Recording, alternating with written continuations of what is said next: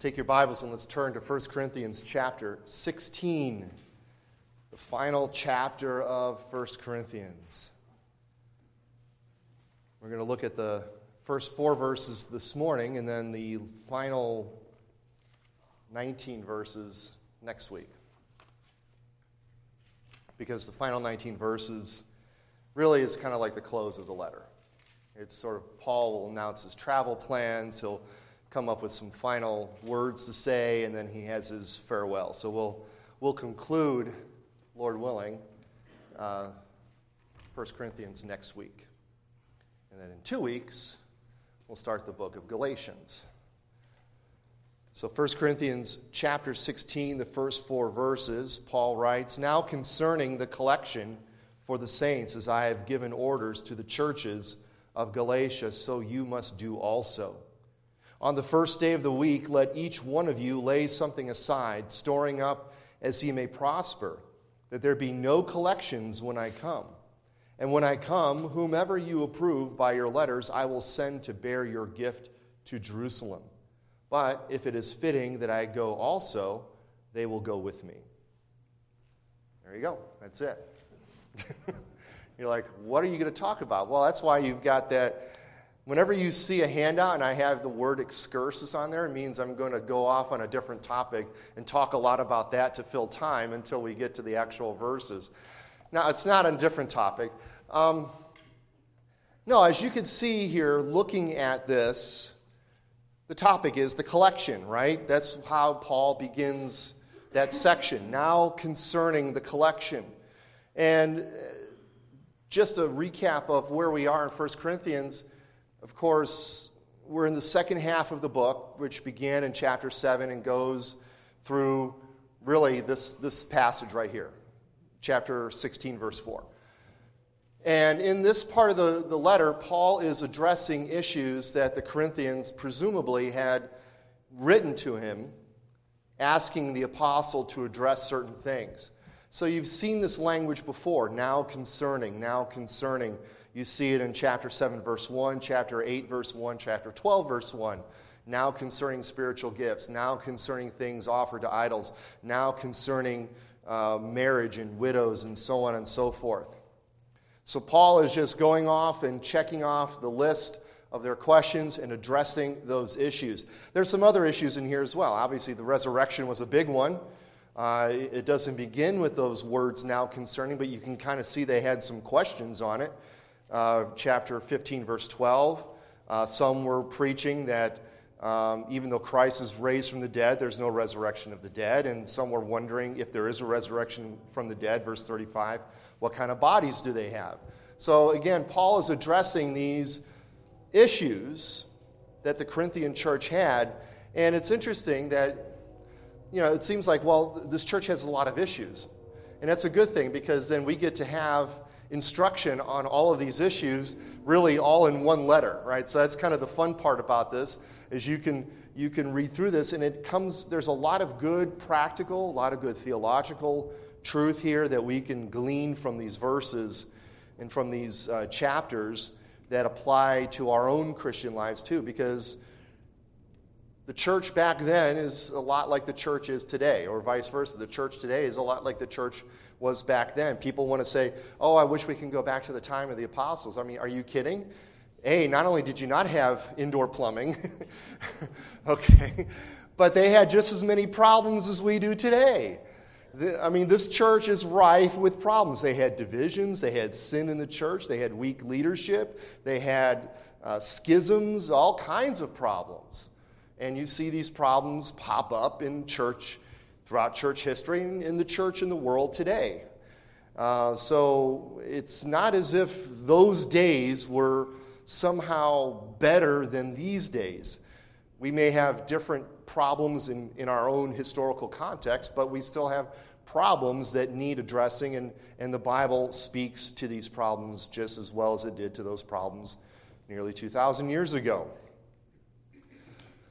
Now, I did want to use this um, topic to sort of branch off. Like I said, when you see the word excursus, I'm going to go on a little trip now. Okay, we're going to talk about giving uh, because this passage talks about giving. And it's the, it's the one passage that, I don't know, I don't know, I can't speak for most pastors. I could just speak for myself. I don't enjoy talking about giving. Uh, I would imagine other pastors don't enjoy talking about giving. Some pastors may enjoy talking about giving because they probably talk about giving all the time. You know, put your hand on your wallet and the other hand on your television, and, and as the Lord leaves, you will, you will give to our, to our ministry so we can build our golden cathedral or what have you. But the top of, of giving is uncomfortable, I think, from both perspectives. Not only from my perspective, because I have to talk about giving to you all, but then from your perspective, because in, in, the, in the average mind of the churchgoer, it's like, oh, great, here we are. We're going to be guilted into giving more, that we're not giving enough. Uh, this is just a scam, what have you. But so, so let's just talk a little bit about tithing and giving. Um, turning your Bibles, we're going to turn to a few passages. I know I get some comments every now and then. It's like, why don't you just stay in one passage? It's like, well, I'm showing you the whole counsel of God. So, Psalm 24. Psalm 24. And yes, we are going to be looking at a few other passages outside of 1 Corinthians 16. I hope we're okay with that. Psalm 24. Because the first thing we need to understand when it comes to tithing and giving is that, properly speaking, what do we own? Zero, right? We own nothing. Now, legally speaking, in our culture, the way we have set it up, yeah, we own things. We have property titles. We have titles for our, for our land, titles for our car. Uh, if you bought an object, you may have, still hold the receipt to it to prove that you bought it. Um, you may put your name on a label and stick it on things saying this is property of so and so. But when it comes to theologically speaking, we own nothing. Who owns all of it? God owns all of it, right? Psalm 24, verse 1. The earth is the Lord's and all its fullness, the world and those who dwell therein, for he has founded it upon the seas and established it upon the waters. The earth and everything in it all of its inhabitants, all that dwell therein, are the Lord's. And they are His by virtue of creation. There, that's probably the, the, the telltale mark of ownership when you create something. Right? Now, the thing is, well, I create a lot of things. You know, I make things, so I could say they're mine. Yeah, but where did you get the stuff? Okay. You know, that's the, the old joke about the atheist says, hey, we've discovered how to make life. And it's like, okay, well, let's, let's go ahead and let's, you know, God's like, okay, let's, let's have a little life making contest. So the atheists are like, okay, let's go. And then God says, wait a second, get your own dirt. In other words, God not only gives us everything, He gives us the materials. So God made everything out of nothing, and by virtue of that, He is the owner of everything. We don't properly own anything. God owns everything. Psalm 24 1 then you could flip over to Psalm 50. Psalm 50, verse 12.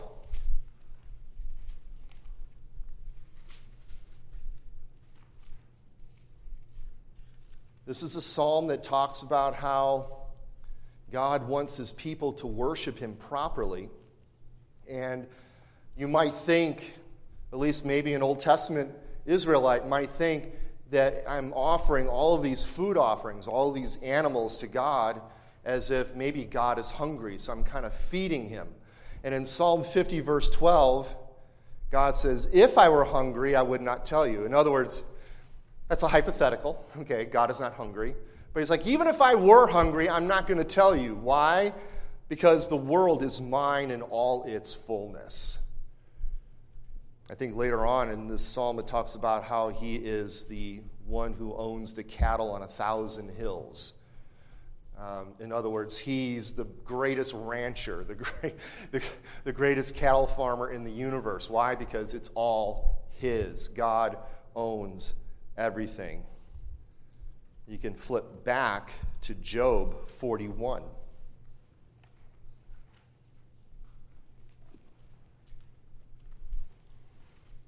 That's before the book of Psalms, and it's near the end of the book of Job. If you know the structure of the book of Job, in Psalm or Job 41, this is at the end. Um, you've had, I believe, you get like 35, 36 chapters of Job going back and forth with his three friends, and then finally, the fourth, the youngest, speaks up, and he speaks up for like two or three chapters. And then once that's finally done, then God enters the picture, and then God testifies to Job. And in Psalm, or I keep saying Psalm, and in Job 41 11, Job speaking to, God speaking to Job says, Who has preceded me that I should pay him? In other words, God doesn't, He's not indebted to us. There's nothing we can do to put God in our debt. Why? Because no one comes before God. God makes everything. Everything under heaven is mine.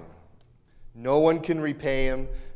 He, he repays no one, I should say, and, and everything is his. God owns everything. So then, what does that make us then? Well, it makes us stewards, it makes us caretakers, if you will. A steward is one who is entrusted by a master to oversee the master's affairs, to oversee the master's estate, to take care of the things of the master so that the master doesn't have to worry about them. That's in a human way of speaking it. But we are stewards of all that is God's. In fact, when God made Adam and he put him in the garden, what was Adam's job? His job was to tend and to keep or guard the garden. This is God's garden, and Adam was placed in it to be his representative to guard and watch over the garden. In fact, when Israel was given the promised land, this was the land that, I mean, again, God owns everything, and He says, I will give this land to you, Israel, and you will keep and guard it, almost in a sense like Eden. In fact, Israel, in a lot of ways, is kind of like Eden. You, when you hear the descriptions of Israel from the Old Testament, uh, Israelites, when they go in and scout out the land, they say it is indeed a, a rich land. It is flowing with milk and honey and all sorts of wonderful things there. And, and God gives this land to the Israelites and says, okay, you, the land is yours as long as you obey my law, right? I give you the law, and as long as you obey the law, you will be able to stay in the land. If you break my covenant, I will kick you out of the land. This is you know, God owns the land, He can give it to them, and He can take it away from them. So that you have that as well. Now, in the Old Testament, when God set up the Mosaic economy, He established a tithe. He established a tithe that the people were to give back a portion of what God had blessed them back to God, back to the work of, of God in the sense there of supporting the temple and so on and so forth. Now, we're going to look at a few texts that talk about the tithe. The first mention of it is, well, it's not the first mention of it. It's the first mention of it in the Mosaic context is Leviticus 27. The concept of the tithe goes, it, predates the Mosaic economy. In fact, you have a case in Genesis 14 after Abraham had successfully uh, rescued his nephew Lot from uh, these four kings who have these names I cannot pronounce. in, in Genesis 13, these, there's, there was like a battle between two groups of, of confederacies a, a group of five kings and a group of four kings. And one group lost, and the group that lost, that was where Lot was. And so Lot was captured. So Abraham hears about this, and he gathers a few hundred of his men, and he rescues Lot and, and and defeats the army of these kings. And then when he returns, this mysterious figure named Melchizedek comes out, and Abraham gives him a, a tithe of what he had of, of the spoils. And then Melchizedek blesses him. Now, the author of Hebrews will, will make a lot out of that, in, and it's not in the context of this lesson. I'm just saying this because the, the idea of a tithe predates the Mosaic economy. But in the, in the context of the law of Moses, in Leviticus 27, starting in verse 30,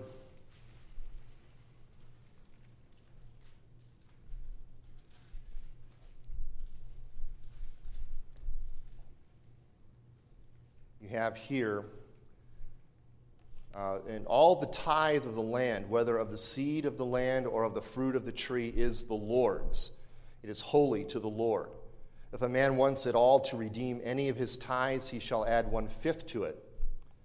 And concerning the tithe of the herd, or of the flock, or of whatever passes under the rod, the tenth one shall be holy to the Lord. He shall not inquire whether it is good or bad, nor shall he exchange it. And if he exchanges it at all, then both it and the one exchanged for it shall be holy. It shall not be redeemed. So here you have a command by God to the people that whatever the produce of the land is, they are to give a tenth of it. Same thing with their flock. They are to count every tenth animal in their herd, and every tenth animal in their herd belonged to the Lord. And the reason that, you know, is it, it's like he says, everything that passes under the rod. In other words, you're not to, you're not to go up to your herd and say, okay, I have 100 cattle. All right, where are my 10 sickliest cattle? Okay, I'm going to take those 10, those are going to be the Lord's. No, you just have your cattle pass under the rod. Every 10th one, okay, that's the Lord's. Two, three, four, five, six, seven, eight, nine, ten, that's the Lord's. One, two, you know, that's, that's how it works. These are given as a tithe, as a tenth to the Lord. It is holy to the Lord. In a way, this is a reminder. It's like, look, everything I have given you, everything with which I have blessed you is mine. I'm asking that you give me a portion of it back. Not because I need it, not because I want it, but because to remind you that everything that I have given you is mine. Now flip over to Deuteronomy chapter 14. There is some talk about the tithe in chapter 12, but it's more of where to bring the tithe. But in chapter 14, starting in verse 22, you have here You shall truly tithe all the increase of your grain that the field produces year by year and you shall eat before the Lord your God in the place where he chooses to make his name abide the tithe of your grain and your new wine and your oil, of the firstborn of your herds and your flocks, that you may learn to fear the Lord your God always. But if the journey is too long for you so that you are not able to carry the tithe, or if the place where the Lord your God chooses to put his name is too far from you, when the Lord your God has blessed you, then you shall exchange it for money Take the money in your hand and go to the place which the Lord your God chooses, and you shall spend that money for whatever your heart desires for oxen or sheep, for wine or similar drink, for whatever your heart desires. You shall eat there before the Lord your God, and you shall rejoice in your household, you and your household. You shall not forsake the Levite who is within your gates, for he has no part nor inheritance with you. At the end of every third year, you shall bring out the tithe of your produce of that year and store it up within your gates. And the Levite, because he has no portion nor inheritance with you, and the stranger and the fatherless and the widow who are within your gates may come and eat and be satisfied, that the Lord your God may bless you in all the work of your hand which you do. So, here again is another instruction for the tithes, and, and it has some added verbiage in there to suggest that wherever the Lord will establish for his, his, his, where his name will dwell, which will eventually be Jerusalem. If, it, if the journey is too far, because the Israelites are required to go on pilgrimage three times a year, if the journey was too far and you couldn't bring a lot of cattle with you or whatever, or all this grain with you, God is giving stipulations okay, you can trade it in for cash, bring the cash, and then when you get to the place where my name will abide, then you can buy whatever and then offer that to the Lord. Now, there's a little bit of debate depending on who you, who you read on this, uh, which commentator you read uh, on how to interpret the text, because some will say that the, the instructions in Leviticus 27 and what you see here in Deuteronomy 14 are talking about two different tithes that the people were to give. Some will say that it's, it's talking about the same tithe. So whether it's two or one, that's, it's beyond, that's not the point. But the point is that the people were commanded to give a tenth. And then in addition to that, you have this third year tithe that was for the poor. So every third year, you were to gather a tithe, a separate tithe, as you, if you will, to, to give for the poor. And, and, and these, there were two main purposes for, again, for these tithes. The first one was a practical purpose, and it was to support the work of the Levites, to support the work of the priests, and to support the maintenance of either the tabernacle or the temple. And the reason being was because who did not get an inheritance in the land? The Levites, they did not have an inheritance in the land. The Lord was their inheritance, right? And in fact, they were sort of in a, if you want to be specific, they were the tithe of the people to God. Instead of every firstborn that came out of the womb of every person in Jerusalem, God said, Give me the Levites. They will be my portion. So they serve the Lord. They don't have an inheritance in the land as the other tribes do. So their, their income, if you will, comes from the tithes of the people. The people give these tithes and they support their work. And then the Levites themselves are to tithe and to help the, support the priests in their work as well. But then again, there's a theological purpose behind all that. And again, is that what we have is from the Lord. This is all God's anyway, and that we are only stewards of God's rich blessings upon us. Now, if you were to ask me, this is my opinion. Okay? So, step back. My opinion. I believe that the tithe expired with the Mosaic Law. Jesus says in the Gospels, I have come to fulfill the law, not to abolish it. So the tithe is part of the Mosaic Law. As such, the tithe, I believe, expires with the Mosaic Law. Not that giving is optional, but some I believe, look at the tithe rather legalistically. Okay? R.C. Sproul is actually in this camp. He, he is very, was, I should say, he was very, very adamant that we should all tithe. And, and, and if you didn't tithe, you were withholding, you were robbing from God, if you will. Um, here's, here's my take. Again, this is my opinion. I believe some look at the tithe too legalistically, as if only 10% is what's required. Okay, if, if, I, if I give my 10%, then I've checked that box and I'm done. I don't need to give anything more to God because I've given my 10%. That's the Pharisees' way, right? That's exactly what the Pharisees were doing, and that's what Jesus calls them on. It's like, oh, you guys tithe. You guys tithe like nobody's business. You tithe even down to the small you know, garden herbs. You know, I've got a leaf of mint here, okay? I've measured one tenth of it. I'm going to slice it off, and that's God's portion. Now the rest is mine. They're very legalistic about this. So it's like, okay, if you only give 8%, you're bad. 10%, but what, what about 11%? Well, I'm only required to give 10%. What about 12%? No, no, only required to give 10. What about 7? No, that's not enough. You got to give 10. See where I'm going with this? And then, and then in our day and age, what is it 10% of what? The gross, the net? You know, it's like, you know, it's like, well, okay, no, you gotta you gotta give the first portion to God, so it's gotta be off the gross. It's like, okay, so now when you start establishing these rules, then you start looking at other people who don't do what you do, and what happens? Well, you're not as holy as I am, because I give 10%. I give 10% off the gross, and I give it first, you know, to God.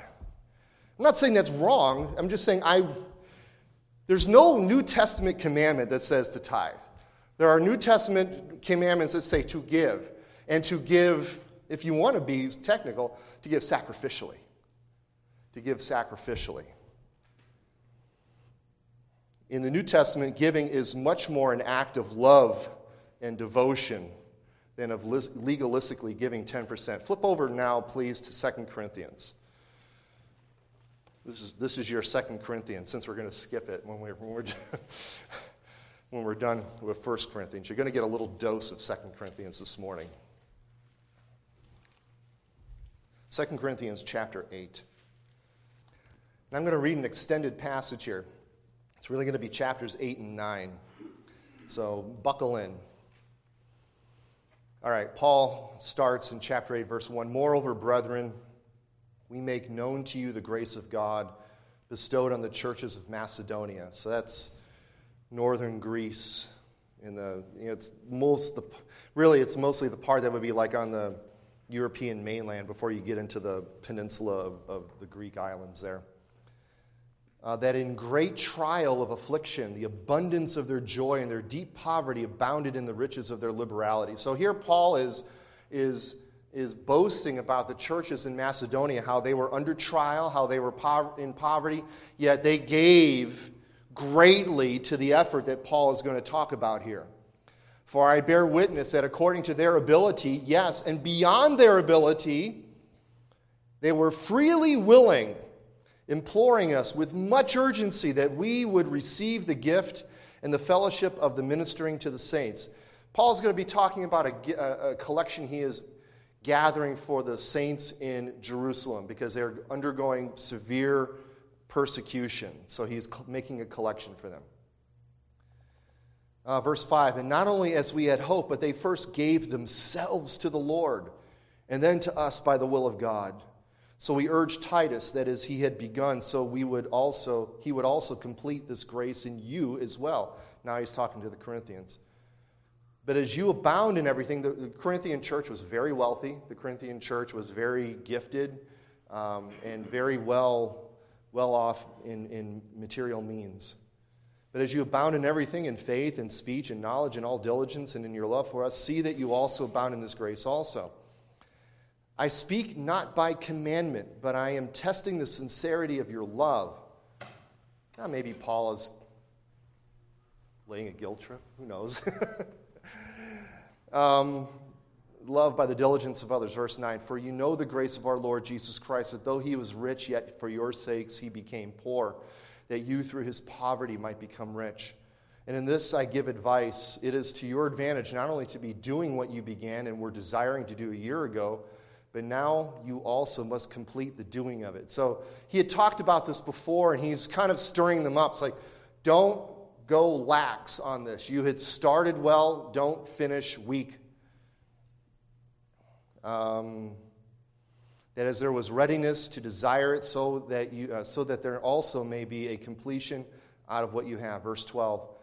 For if there is first a willing mind, it is accepted according to what one has, not according to what he does not have. So, again, giving is, we'll see this in a moment, giving is based on your means, on what you have. He's not asking them for what you don't have, only what you have. For I do not mean that others should be eased and you burdened. See, he said, Look, I don't want you guys to be burdened so that other saints can be eased, but by an equality that now at this time your abundance may supply their lack. So here he's talking about how, look, right now you are being blessed by God, and the saints in Jerusalem are, are severely afflicted. So you have been, in a sense, blessed so that you could be a blessing to others. Okay, so middle of verse 14, that their abundance may also supply your lack, that there may be equality. In other words, a spiritual act of giving. As it is written, he who gathered much had nothing left over, and he who gathered little had no lack. That's, that's a reference to the Old Testament and how when they went out to gather the manna or the quail or whatever, um, you had people that were able to gather a lot and they had enough, and you had people who were only able to gather a little bit and they had enough. The point there being no one had lack. Verse 16. But thanks be to God who puts the same earnest care for you into the heart of Titus. For he not only accepted the exhortation, but being more diligent, he went to you of his own accord. And we have sent with him the brother whose praise is in the gospel throughout all the churches. And not only that, but who was also chosen by the churches to travel with us with this gift, which is administered by us to the glory of the Lord himself and to show your ready mind avoiding this, that anyone should blame us in this lavish gift which is administered by us, providing honorable things, not only in the sight of the Lord, but also in the sight of men. And we have sent with them our brother, whom we have often proved diligent in many things, but now much more diligent because of the great confidence which we have in you. If anyone inquires about Titus, he is my partner and fellow worker concerning you. Or if our brethren are inquired about, they are messengers of the churches, the glory of Christ. Therefore, show them, uh, show to them and before the churches the proof of your love and of our boasting on your behalf. So Paul's here just talking about look, I'm sending Titus and I'm sending two other people. He doesn't name them, but he, he commends them. And he's like, look, these are faithful brothers. They are coming to bring to get the collection. I, I trust them with my life. The Lord has trusted them. You also should trust them, and so on and so forth. Now, verse uh, chapter nine. Now, concerning the ministering to the saints, it is superfluous for me to write to you, for I know your willingness, about which I boast of you to the Macedonians, that Achaia was ready a year ago, and your zeal has stirred up the majority. So, Paul's talking them up a little bit here. It's like, look, I've been talking about you guys to other people. Yet I have sent the brethren, lest our boasting of you, of you should be in vain in this respect, that as I said, you may be ready. Lest if some Macedonians come with me and find you unprepared, we, not to mention you, should be ashamed of this confident boasting. Therefore, I thought it necessary to exhort the brethren to go to you ahead of time and prepare your generous gift beforehand which you had previously promised, that it may be ready as a matter of generosity and not as a grudging obligation. For I say this, but I say this He who sows sparingly will also reap sparingly, and he who sows bountifully will also reap bountifully. So let each one give as he purposes in his heart, not grudgingly or of necessity, for God loves a cheerful giver. And God is able to make all grace abound towards you, that you always having all sufficiency in all things, may have an abundance for every good work. As it is written, He has dispersed abroad, He has given to the poor, His righteousness endures forever. I can go on. I'll stop there because I look at the clock, I see the clock. This passage is probably the most detailed passage on New Testament giving in the New Testament, as I you know, redundantly say that redundantly. Um, but what he talks about here is how giving is first an act of devotion. Notice how he says in verse 5 of chapter 8, uh, talking about the Macedonians, and not only as we had hoped, but they first gave of themselves to the Lord. So the, the Macedonians realized look, we are in the Lord's hands. Everything that the Lord has given us is from his hand we are but just giving back to the Lord what He has already given us. They understood this, and Paul is impressing this upon the Corinthian church. He also focuses on, on the work of Christ. You see this in verses 8 and 9 of chapter 8. He says, This is not a commandment to you, but I'm testing sincerity of your love and diligence for others. How do you best show your love for one another? Well, you show that by meeting the needs of another out of your own resources. That's one really good practical way to show your love for another. It's not just simply cutting a check, all right? I mean, that's easy. You know, it, but it, it's the idea of look, you have a need, I want to meet that need.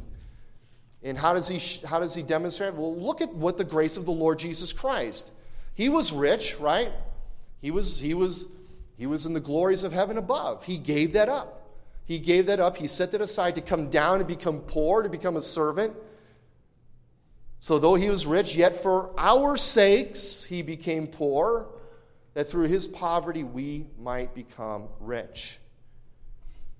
And then in the end of the passage I read there in chapter 9, verses 6 and 8, he, he urges them look, don't give grudgingly, don't give as if this is some kind of burden but give as, your, as God has purposed in your heart to give. Give as God has moved in your heart to give. Not grudgingly or of necessity, he says that in verse 7. God loves a cheerful giver. And I don't, and I don't mean like when you put the check in the plate as it's going by you, hi. it's not that. It's the idea. It's like, look, I am giving to the work of the Lord. I, am, I, have, I have been blessed with much, I've been, or I've been blessed with whatever the Lord has blessed us with. And you're saying, I'm giving this portion back to God for His purposes. So that's the excursus. now to the passage. It's a good thing it's only four verses long, right? so that's the idea, at least that's how I understand it. I mean, there might be people who will disagree with me on this. Um, let me put it this way. Let me say one last thing on the tithe. I think it's a good starting point. All right? I mean, if you're, if you're looking at what should I give to the Lord, I think 10% is a good starting point. But I don't want to say, okay, you have to give 10%. Because there's some people who, if, you, if they were to give 10% of what they have, they would be severely burdened by it. So I'm not laying that down as a law because we are not Old Testament Israel. Old Testament Israel was required to tithe to the Lord either two or three times, depending on how you interpret it, and then you've got that third year tithe there for the poor. But God does want us cheerfully to give of what we have. And we're going to look at it here how the giving to the church is not just so that we feel good about giving, it's, it's so that we can help those in the church locally, more broadly, and so on and so forth, and for the work of the ministry. So, verse 1, Paul begins here again, now concerning, which indicates a change of subject. And, he's, and the subject here is the collection for the saints.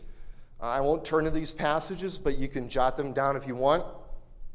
Paul talks about how he is gathering a collection for the saints in Jerusalem. He talks about this in Acts chapter 11. He, ref- he talks about this in Romans 15 as he talks about his plans to go visit Rome. He says, I want to come visit you, but I'm, I'm obligated right now. I have to go to Jerusalem first. Why? Because I've got all this money with me. I need to bring back to the saints in Jerusalem. Once I'm done with that, then I hope to come to you. He talks about it in Galatians chapter 2, verse 10.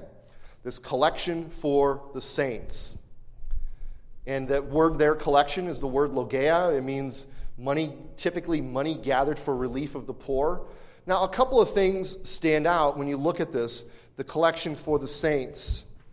Uh, the first thing that stands out is it was a collection for the saints. Okay, I know. I know. Again, I feel like I'm stating the obvious here, but it's a collection for the saints. First and foremost, church. The church should be about should be a community, I should say, that loves and supports one another.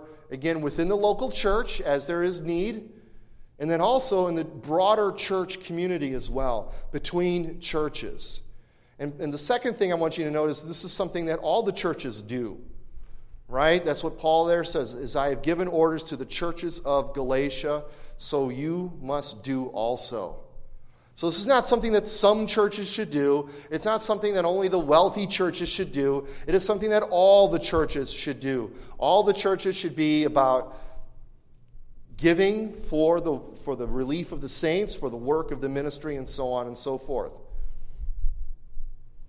And again, this is reflective of what Christ gave to us, and it's a way to show our love, right? We looked at this in John chapter 13. Uh, how, how will the world know that we are his disciples? By our love for one another. And again, giving to the needs of others in the community, giving to the needs of the other in our own community here, is a very practical way to show our love for one another. And, and I have to say, I mean, the two and a half years I've been here, you guys are wonderful about doing it. And again, it's not just about cutting a check, it's about your presence too. I mean, um, I remember when we first moved here, I mean, 17 or 18 of you were there at the parsonage to unload our truck and to put our house together. I've seen people giving food to the poor, bringing food to people who, who are shut in or whatever. I've seen people gathering around others when they're, when they're sick or when they're, when they're uh, mourning or whatever. We are very good at doing that in a community. Secondly, verse 2 giving according to the means. Giving to the kingdom work of God, again, is not to be a back breaking or a bank breaking endeavor. Remember what I read from 2 Corinthians. Not that you should be burdened so that others can be eased. We give according to our means to those according to their needs. You're like, well, that sounds like communism. Well, communism is government enforced, right? Communism is charity at the point of a gun, right? Isn't that kind of what it is? It's like the government comes and says, I'll take what you have so I can give it to this person over here. Within the body of Christ, we freely do that, okay? Uh, I do want to turn to this passage. So, Acts chapter 2.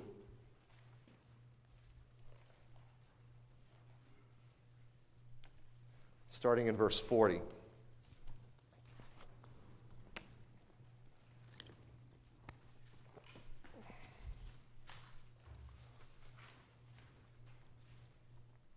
So in Acts chapter 2, verse 40, this is after Pentecost's sermon where 3,000 believers came to Christ at Peter's preaching through the work of the Spirit.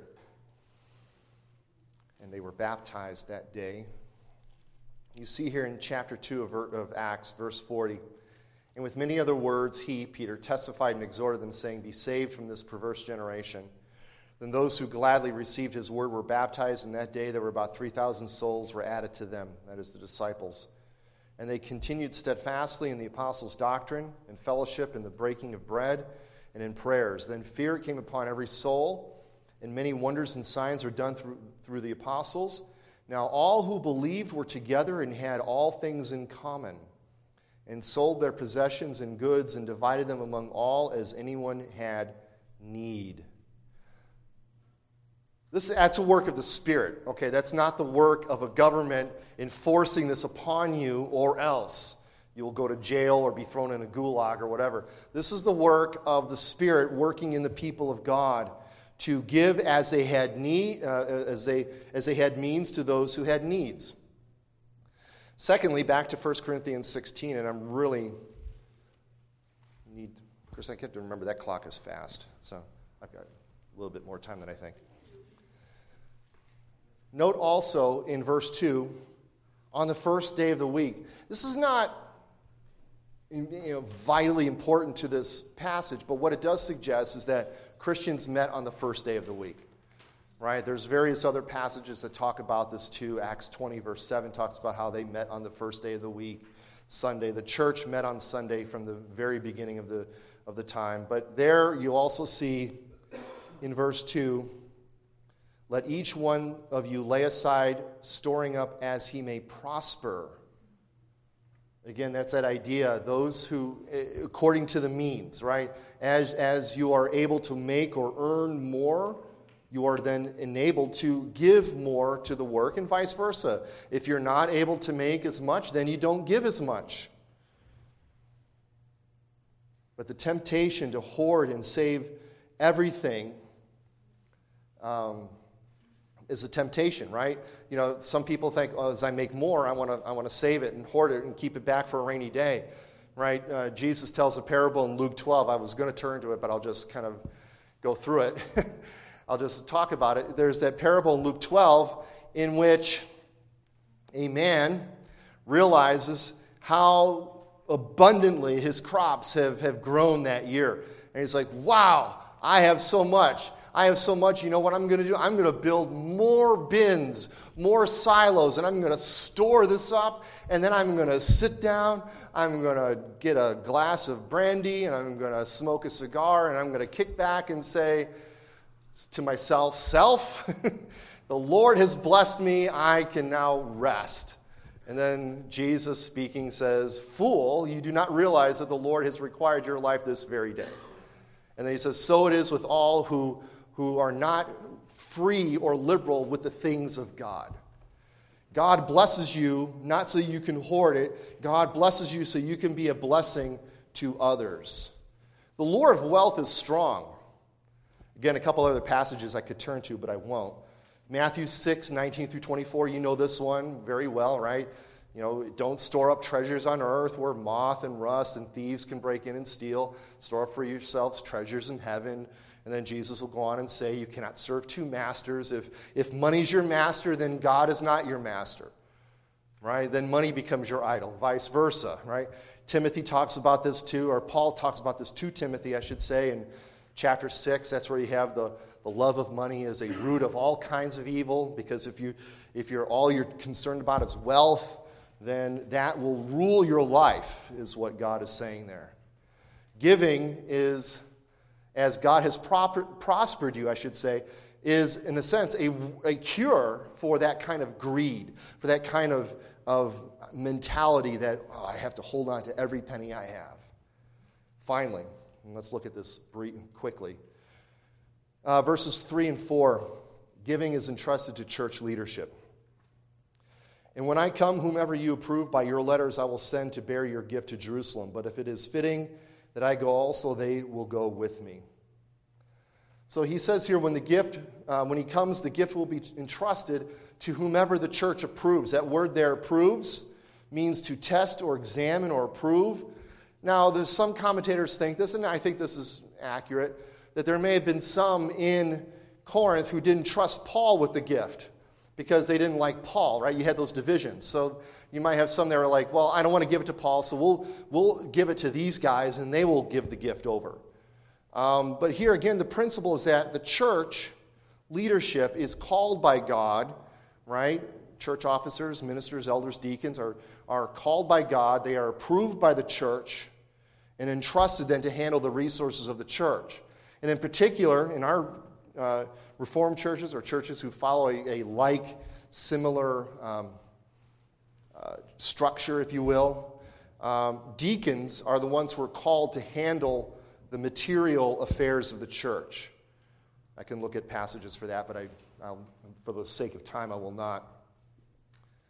So the deacons then are the ones entrusted by God to handle the material affairs of the church.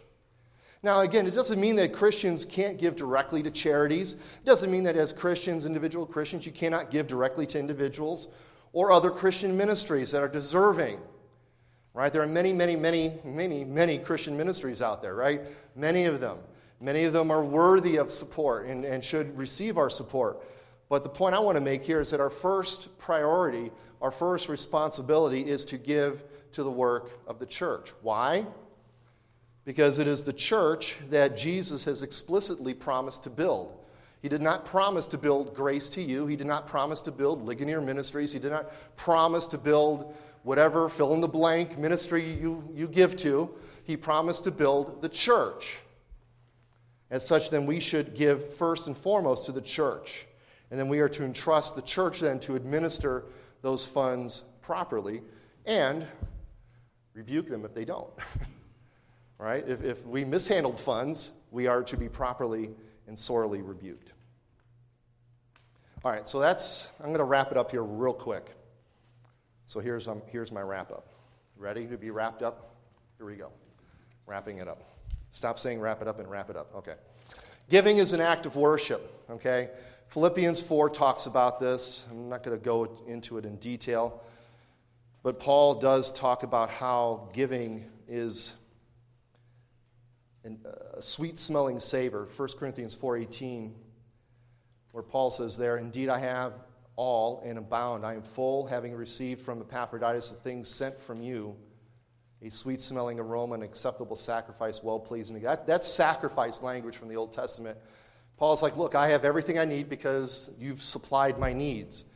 And that's a sweet smelling aroma to God. It is a sacrifice of thanksgiving, if you will, when we offer back to God that with which He has blessed us. And as I've mentioned it several times before, too, it's also a very practical way to show our love for one another. Again, think of the, the parable of the Good Samaritan. What did the Good Samaritan do, right? He saw someone who had a need, and he met that need at great financial uh, burden to himself. And then the gospel encouragement is that the basis of all our giving is the Lord Jesus Christ. Christ gave us all, He gave us everything, He held nothing back. Praise God for that, right? If He had held anything back, we would be in peril. He held nothing back, and then we then are as recipients of God's indescribable gift, as Paul will say in 2 Corinthians 8, we are to then freely give out of our abundance to meet the needs of others. We are really bumping up on time here. So I'll stop here. Uh, Lord willing, next week, the 4th, we'll finish 1 Corinthians as a whole. All right?